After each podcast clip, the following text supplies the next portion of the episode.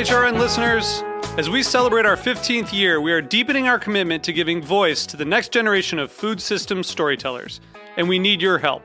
Our internship and fellowship programs help activate new possibilities for underrepresented and underestimated young people through experiential journalism, audio engineering, and production training. Through these unique programs, H R N helps food equity stewards build essential workforce readiness skills that expand their potential and foster economic mobility. Please consider supporting these critical programs. And with a minimum donation, you can be entered to win a dinner for two at an amazing restaurant in one of eight cities and tickets to a concert at a great venue in one of those cities. We have incredible partners across the country who have donated as they also share our passion for helping to educate the next generation of food system storytellers. Check out heritage radio network dot org slash fifteen to donate and enter to win today. That's heritage radio network dot org slash fifteen to donate and enter to win today. And make sure you donate before March thirty-first. Thank you. This episode is brought to you by Nourish and Flourish, a handcrafted, independent publication taking readers on a journey from the soil to the stars. Subscribe today at nourish and flourish dot site. This week on Meat and Three, we're examining the true cost of convenience when it comes to when, where, and how we eat. Dark stores enable workers to eat without any kind of thought to how they're getting their food or how it might have come to be. DoorDash, Uber, and Lyft in the past have pledged to spend ninety million dollars to try to exempt themselves from the law. I could be wrong, uh, but I I think there's going to be significant regulatory pushback on driverless trucks.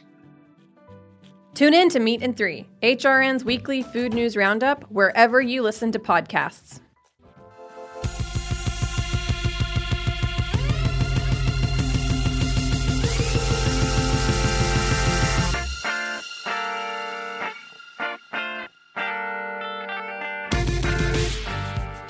Hey, and welcome to The Food Scene on heritage radio network dot org. I'm your host, Michael Harlan Turkell.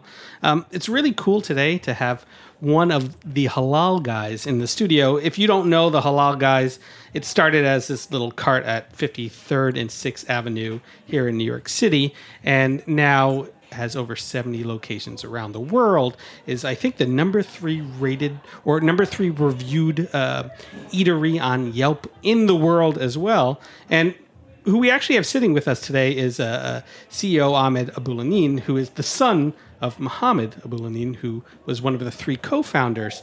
But we're first going to talk about halal food, because the reason the Halal Guys started is because they saw this, this vast community of cab drivers and Muslims alike that didn't have a place to stop and eat in Manhattan.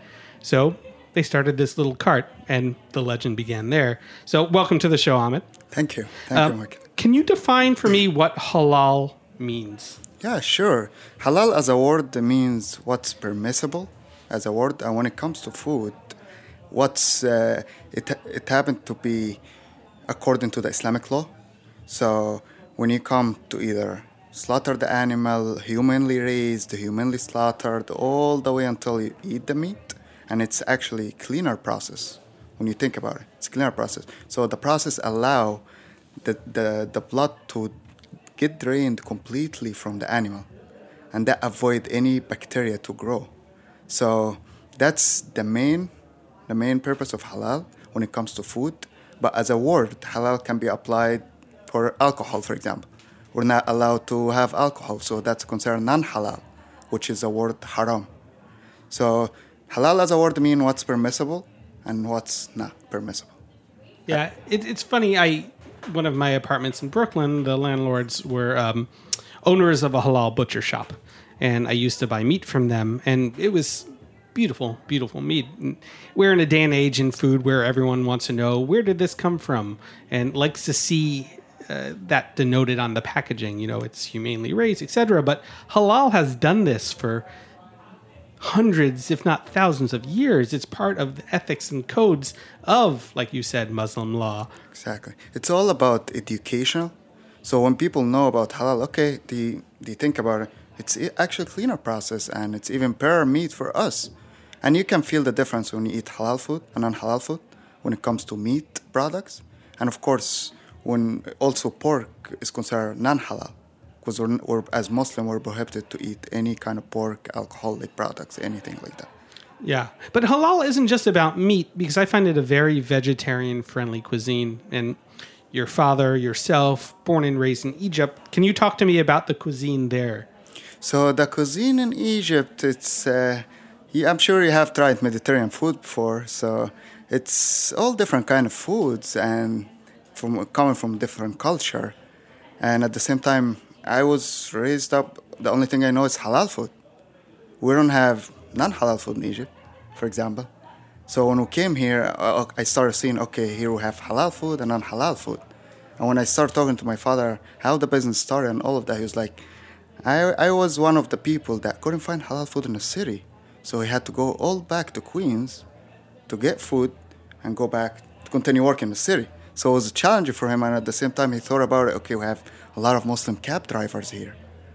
So why not introduce a halal meal for these cabbies instead of going back to their houses to get halal food and come back? And that's how it all started. Yeah. Did he go out to Queens and taste other halal foods, or did he ask uh, cab drivers what they wanted to eat before opening the cart? Not necessary. Just a halal meal. Yeah. Any halal meal, not necessary, no? So is your dad a good cook? He is. Yes. He is. And he knows did, he, he, did he cook for your family growing up? I, he did, yeah. He did in Egypt. Mm-hmm. And what were the meals that he cooked that you liked the most? Oh, a lot. That was a long time ago. a lot. Uh, Most most of it were grilled stuff, uh, that's grilled, homemade. Uh, there's a meal we have in Egypt that we call mahshi, which is eggplant, uh, stuffed eggplant, which is one of the most popular in the Arab world. It's it's stuffed with rice, right? With it's, rice, yeah. I see a lot of rice stuffed vegetables in exactly. Egyptian cuisine. Uh-huh. Uh, is that an offering that was ever? Um, you know, on the menu at Halal Guys, or something that you want to someday put on the menu? I don't think so, no. It's more of uh, homemade food, like what my mom would cook, what your mom would cook, but it's not something you put in a menu because it takes effort, a lot of effort to prepare and to cook. And of course, as a customer, I wouldn't want to wait that long for my food yeah. to get cooked. Because let's talk about this line. Yeah. You go to fifty-third and sixth, even today. I mean, this opened up, what, in nineteen ninety? nineteen ninety. That, that's one, a blessing that even if a restaurant lasts a year in New York, you, you celebrate the praises of it. But the fact that you've gone almost three decades at a specific corner in Manhattan, I mean, you, you must just feel like that's the best thing ever. It is. It is. And of course, for the founders and my father, all of that was not expected.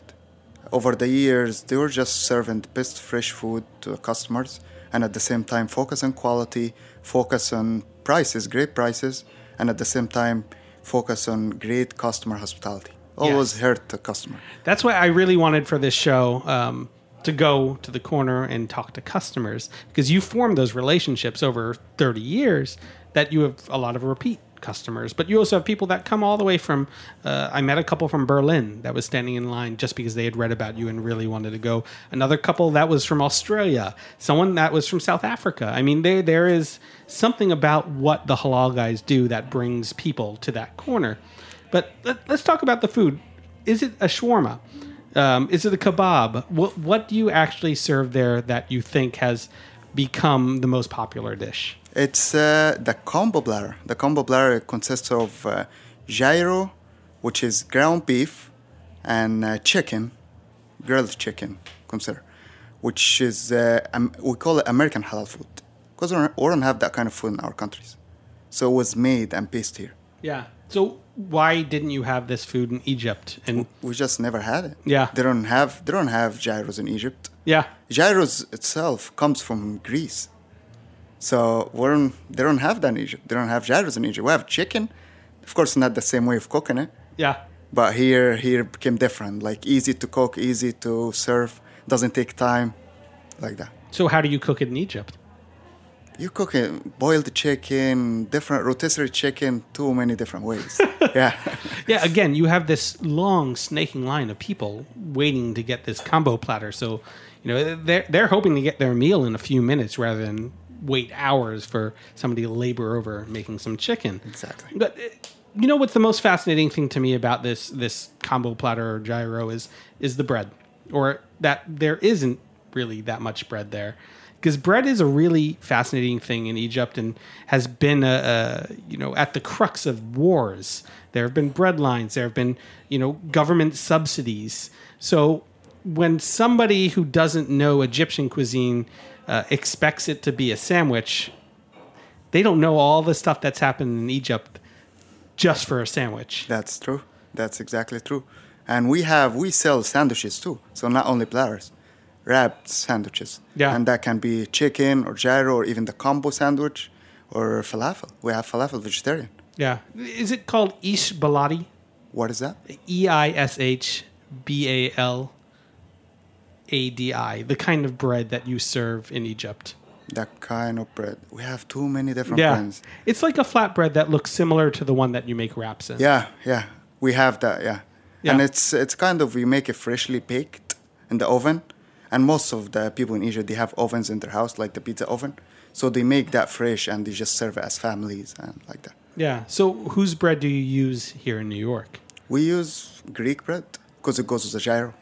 So it's perfect, perfect bread for that. Yeah. And doesn't get it doesn't get soggy, it doesn't get hard, so it's perfect. You know, I know your customer base is far beyond what it started as. You know, it's not just Muslim cabbies, but you still have a lot of Muslim cabbies. Yes. That's uh, true. Who are some of your oldest customers, and what are the stories behind, you know, servicing them and, and feeding them throughout the years? So we have customers until today, Muslim cabbies, that I'll tell you, they can eat from our cart from four to five days a week on a daily basis. It's it's one of the stops. And believe it or not, they did a lot of marketing for us. So when they come to pick up someone from the airport, they always tell them, you got to try this place. You gotta, and that's how the word got out. Yeah.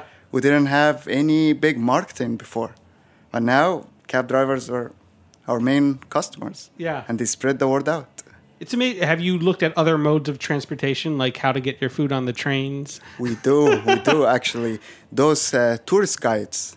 So a tourist guide, they pass from fifty-third and sixth, and they stop there, and they show the tourists our place, and they tell them it's a destination. Even at some of the airlines, they put us in one, as one of the stops in New York. Must visit when you're in New York City. So that's just amazing and for a food cart to become yeah, like that. Yeah, and it, it's easy to tell a cab where to go because they already know the destination exactly. so well. But let's talk about nineteen ninety. And your father was amongst three men that founded the Halal Guys. Um, who were the three people? Well, one being your father. Uh-huh. And what were their backgrounds that they decided that this was a good business venture? Actually, most of them before that, they were working cab drivers, uh, Uh, beginner cooks in store in Italian restaurants, different restaurants, and they started as a passboy or any of that. So they started from scratch, and when they saw that, and once once we introduced this halal cart in the street, the business needed support. So we all joined, and they started to build the brand from there, created the recipes, our white sauce recipes, and all the other recipes that we have as of today. They did that and created it, but they all come from different background. They all lived in Egypt, grew up in Egypt. And they all moved here end of eighteen eighty. I mean, nineteen eighty. Yeah. I mean, you were born, you were raised in Egypt, um, but you would come during the summers to work at this cart, exactly. correct? Yeah. On my summer vacation, I used to come for two, three months of the summer, work at the cart, get the vibe, get the experience, see what my father is facing, and just get back to school. Did it feel like a vacation? No, you were worried. Yeah, yeah. It did. Yeah. It still did. Because you're you're come from Egypt, you're in just midtown Manhattan, standing in the middle of fifty-third and sixth, seeing all these tourists, all the vibe. In the summer, it gets so crazy, seeing all the parades that happen in the city, all of this. So it was fun. Yeah. I mean, yeah, you think about the vantage point that you've had over the past thirty years. You know, you've been able to stand at that corner whenever you want. Exactly. It's all about reputation. Yeah. Because there is no laws in the street. So you can wake up the second day, find your spot taken. Really? Yeah. Have people tried to do that to you? They guys? have. They have. When but was when was the last time someone booted your cart out of fifty-third? I think that, that's eight years ago. Yeah. Eight years ago. Close to eight years ago, yeah. You're right. It's it's it's a sign of respect now, too, exactly. um, that that that is deservingly yours. But you've also expanded in this way that you have seventy locations around the world. So from those humble beginnings, why did you ever decide to expand? So over the years, the founders were approached more than once from uh, franchising firms to do franchising, and they never liked the idea. They cared about the food, they cared about the quality, they never wanted to compromise it. And when twenty fourteen came, we had our first brick and mortar, which is in fourteenth and second Avenue. And we were not still thinking about franchising. But when we opened the store, it worked very well. And that's where we got the idea, okay, now we're ready to franchise. If we did that right, it's a huge sales volume, and it's a place for customers to sit and eat. We went forward with it, and we started franchising. I read that based on the per year, per unit, you were the second highest grossing ethnic restaurant chain behind Chipotle. That's true. That's a wild fact as well. That's true. Yep, yep. It's brand new brand, still, what, three years? Our first franchise location was open August twenty fifteen. So we're just three years in this process, and we're hitting that target already. So throughout North America, Indonesia, South Korea, the Philippines, where else do you hope to bring the Halal Guys? We're uh, actually, we're coming soon to the U K, open a location there to the U K. We are in uh, Malaysia, and we are in Canada also. But, and most likely everywhere in the States. We're in twenty, twenty-eight different states. And this is brick and mortar or carts? Or brick and mortars. Do you miss the cart? I don't. We still have it. Yeah, I mean, but do you miss that it was just a cart? Um, it's brick and mortar is something different, but there's something so New York and so genuine about walking up to a cart and getting a hot meal. Um, how does the experience differ now that it's in a brick and mortar or a restaurant? The restaurant is much easier process than the carts. Remember, the carts, you stand in the street, the weather is, you can tell, winter, summer, the weather is just crazy all year long. That's one factor. The other factor, this cart, you got to pull it every day to a storage place to get cleaned, get manufactured, get fixed if anything went bad with it. So it's there's a lot behind the scene to run a cart that people may not see it. But when it comes to a restaurant, it's a different story. You have you have rules, you have regulations, you can control the crowd, but in the, in the carts, you can't really do that. And you cannot even, and it's at the same time, it's kind of dangerous from a perspective of you, you get drunk customers, for example, a lot. And you cannot just, you cannot deal with them. It's hard to deal with them. But you still have to make them happy at the same time. So you got to work around that. But if you're on the street and someone bothers you, you won't be able to do anything. If you're inside the store, you may, okay, try to work that, something out or push this customer out of the store, something like that. But in the street, it's hard. It's just hard. It sounds like that movie, Gangs of New York, should be Carts of New York someday. On that note, we're going to take a quick break and we'll be right back.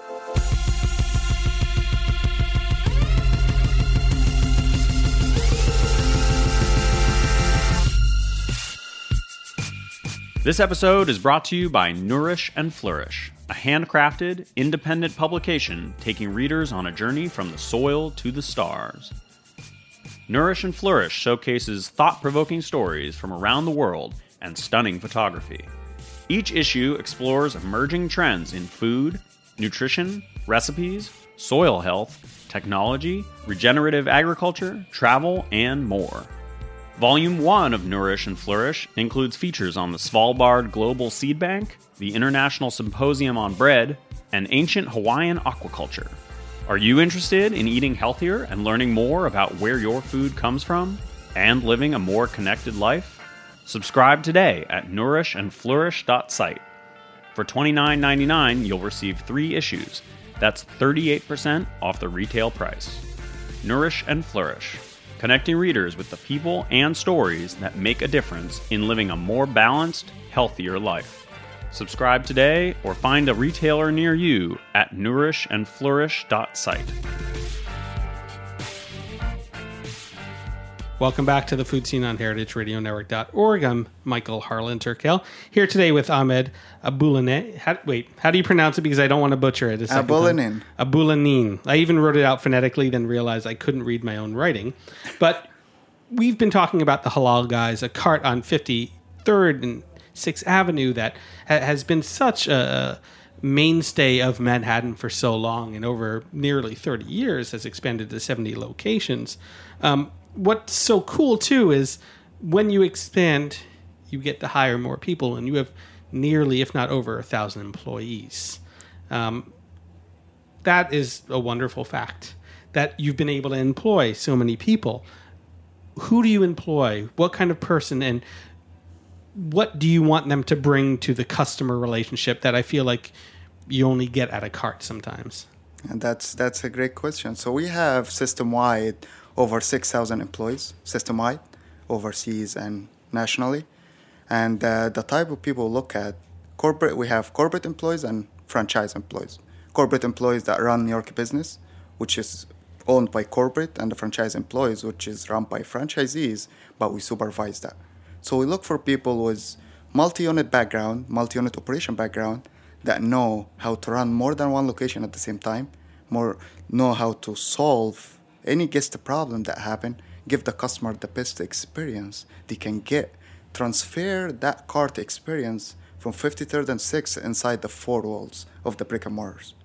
So that's the kind of people we hire. They have to have the proper experience, otherwise they wouldn't help. And that goes with every single department in a company, from marketing, from operations, supply chain, et cetera. Yeah, it's not just as easy as wheeling a cart in and out of a storage unit every day. No, you're building a foundation for a franchise system.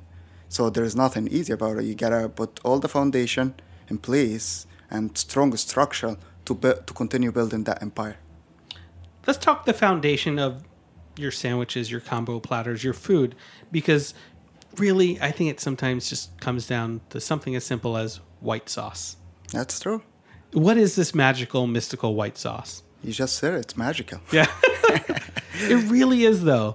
Like, it, it is, I mean, this might not be halal to say, but it's almost a drug. It's so addictive to some people that come up to that cart. That's what is true. It? I ask again. It's a mayo base. It's a mayo base. Of course, I cannot tell you about the rest of the recipe, but it's uh, it's base mayo, mayonnaise. Yeah. And is this something that was Egyptian or uh, Americanized for... Americanized. Yeah. It was all created here. And where did it come out of? Whose inspiration was it? The founders. The founders. They made a simple recipe, introduced it.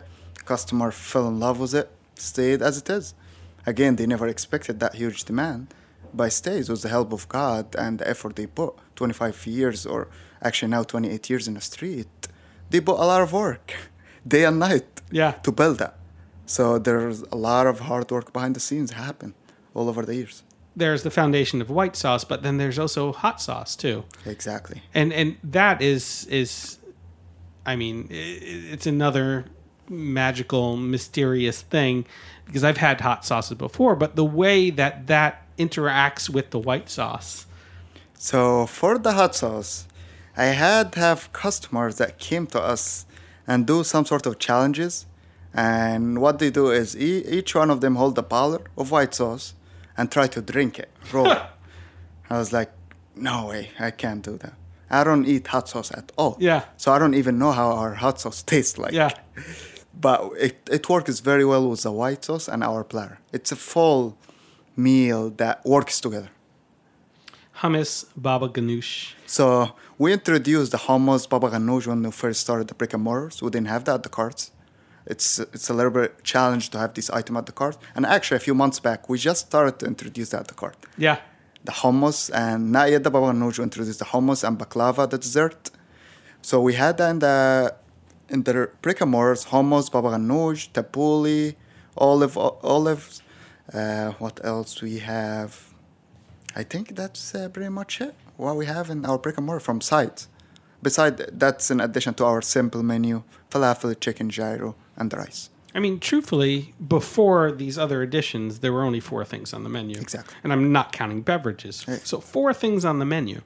That's true. I'm going to say it one more time. Four things on the four menu. Four things on the menu. thirty years, seventy locations. That's part of the success. The symbol that you keep your menu, the symbol the process is. Because if you have one hundred items in the menu, you'll never be able to keep the quality or keep the consistency of the product. I mean, you mentioned that the chicken here is not cooked the same way that you do in Egypt. How is it cooked here, and how is it how is it so simply done and so delicious? So it's cooked here in the grill, in the flat grill, And it doesn't take more than half an hour to get fully cooked and ready to serve to the customer. Of course, there is a way of cooking it that the custom uh, that the founders uh, uh, implemented that way. It's different than the way you cook in Egypt. Everyone cooks chicken different way.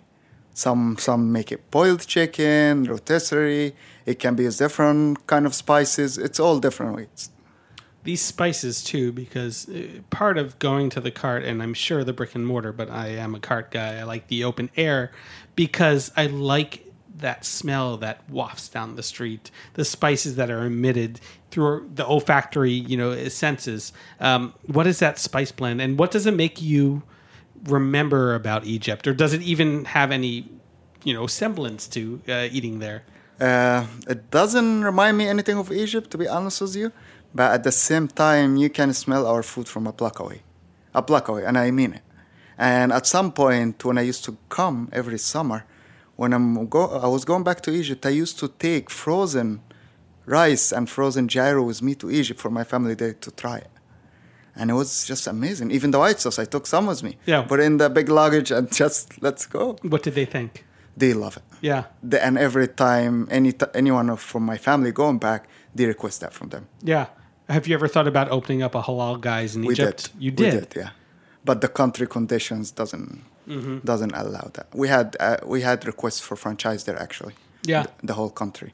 But we we see what's happening inside the country from po- politics, et cetera. So we're on we wouldn't want to invest now there. Yeah. If things get better, yeah, for sure we can consider that. I mean, growing up and being from Egypt, you care about Egypt. Yeah, of course. You care about your family there. What do you want to express through your food that people here, you know, uh, understand more about how great a place and how great the people of Egypt are, or how great a religion um, you live, and how, you know, what Muslim means? Because I think those have all been very, you know, uh, you know, very poignant things to talk about here in the U S lately. It's uh, it's all about uh, how you act with people and how you treat people.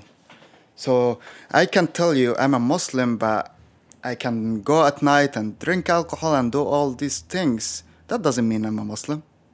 I can tell you I'm a Muslim and go do all wrong and bad things. That doesn't mean I'm Muslim. So it's all based on actions. And at the same time, the way you deal with each other. There are certain things you gotta do in order to show other people, okay, this is what Islam about. Not killing people, not doing that, not doing... None of this is Islam. So it's more of a way of life that was written in the Quran. You have one book, gives you everything in life that you need to know about from the big, from the beginning of when you were born until you die. Follow that book, simple as that. You have it there. You have everything in your hands. And it's amazing. It's just amazing. Once you start seeing that, it's amazing. And the way... We, people deal with each other. That's all there is. People see us in the streets. Sometimes they cannot believe we're Muslims. The way we act with them, the way we treat them. And of course, there are other people that they don't, they don't go that way on things. But those who think, okay, this is how Islam about, not what other people show us. I mean... I know it isn't overt, but I feel like the underlying message behind this episode and behind what you do is for people to treat other people with respect and care and, and honor what you're doing in the way that, you know, your father and his other co-founders did thirty years ago. Um, because it wasn't just to feed cabbies. No. It wasn't just to, you know, start a business. It was to establish themselves here. It was to, um, you know, create a better life for themselves here as well as back home. And I feel like if anyone's ever gone to the Halal Guys um, and eaten that food without thinking about everything that's attached to that, I feel like now's the time to change the way you think about that. That's true. That's actually true. And it was more also about feeding people halal food. That's, uh, that's a very good deed in the Islamic religion. When you f- just feeding people halal food, that's a big deal for us. So it's great and motivate us to do more and more and open everywhere because customers, they come to us from everywhere. We had customers drive all the way from Canada just to get the plate and go back. From Jersey every day just to pay the tunnels, which is more expensive than our food, and get back. But now we have stores in Jersey. So here you go, by your doorstep. Same thing everywhere in the country, and that was one of the reasons we also franchised nationwide. Excellent. Well, thank you so much for being on, Ahmed. And if you haven't visited the cart at fifty-third and sixth, please do, or any of the other locations around the country, if not world. And, you know, when you do that, please pick me up a combo platter, extra white sauce, extra hot sauce. Thank you again, Ahmed. Thank you. Thank you so much. You've been listening to The Food Scene on heritage radio network dot org. I'm your host, Michael Harlan Turkell. Hoping to have you back here next Tuesday at three. Big thank you to our sponsor, Music by Cookies and David Tadashore Engineering. Cheers.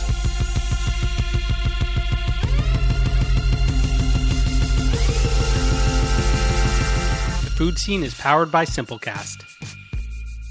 Thanks for listening to Heritage Radio Network. Food radio supported by you.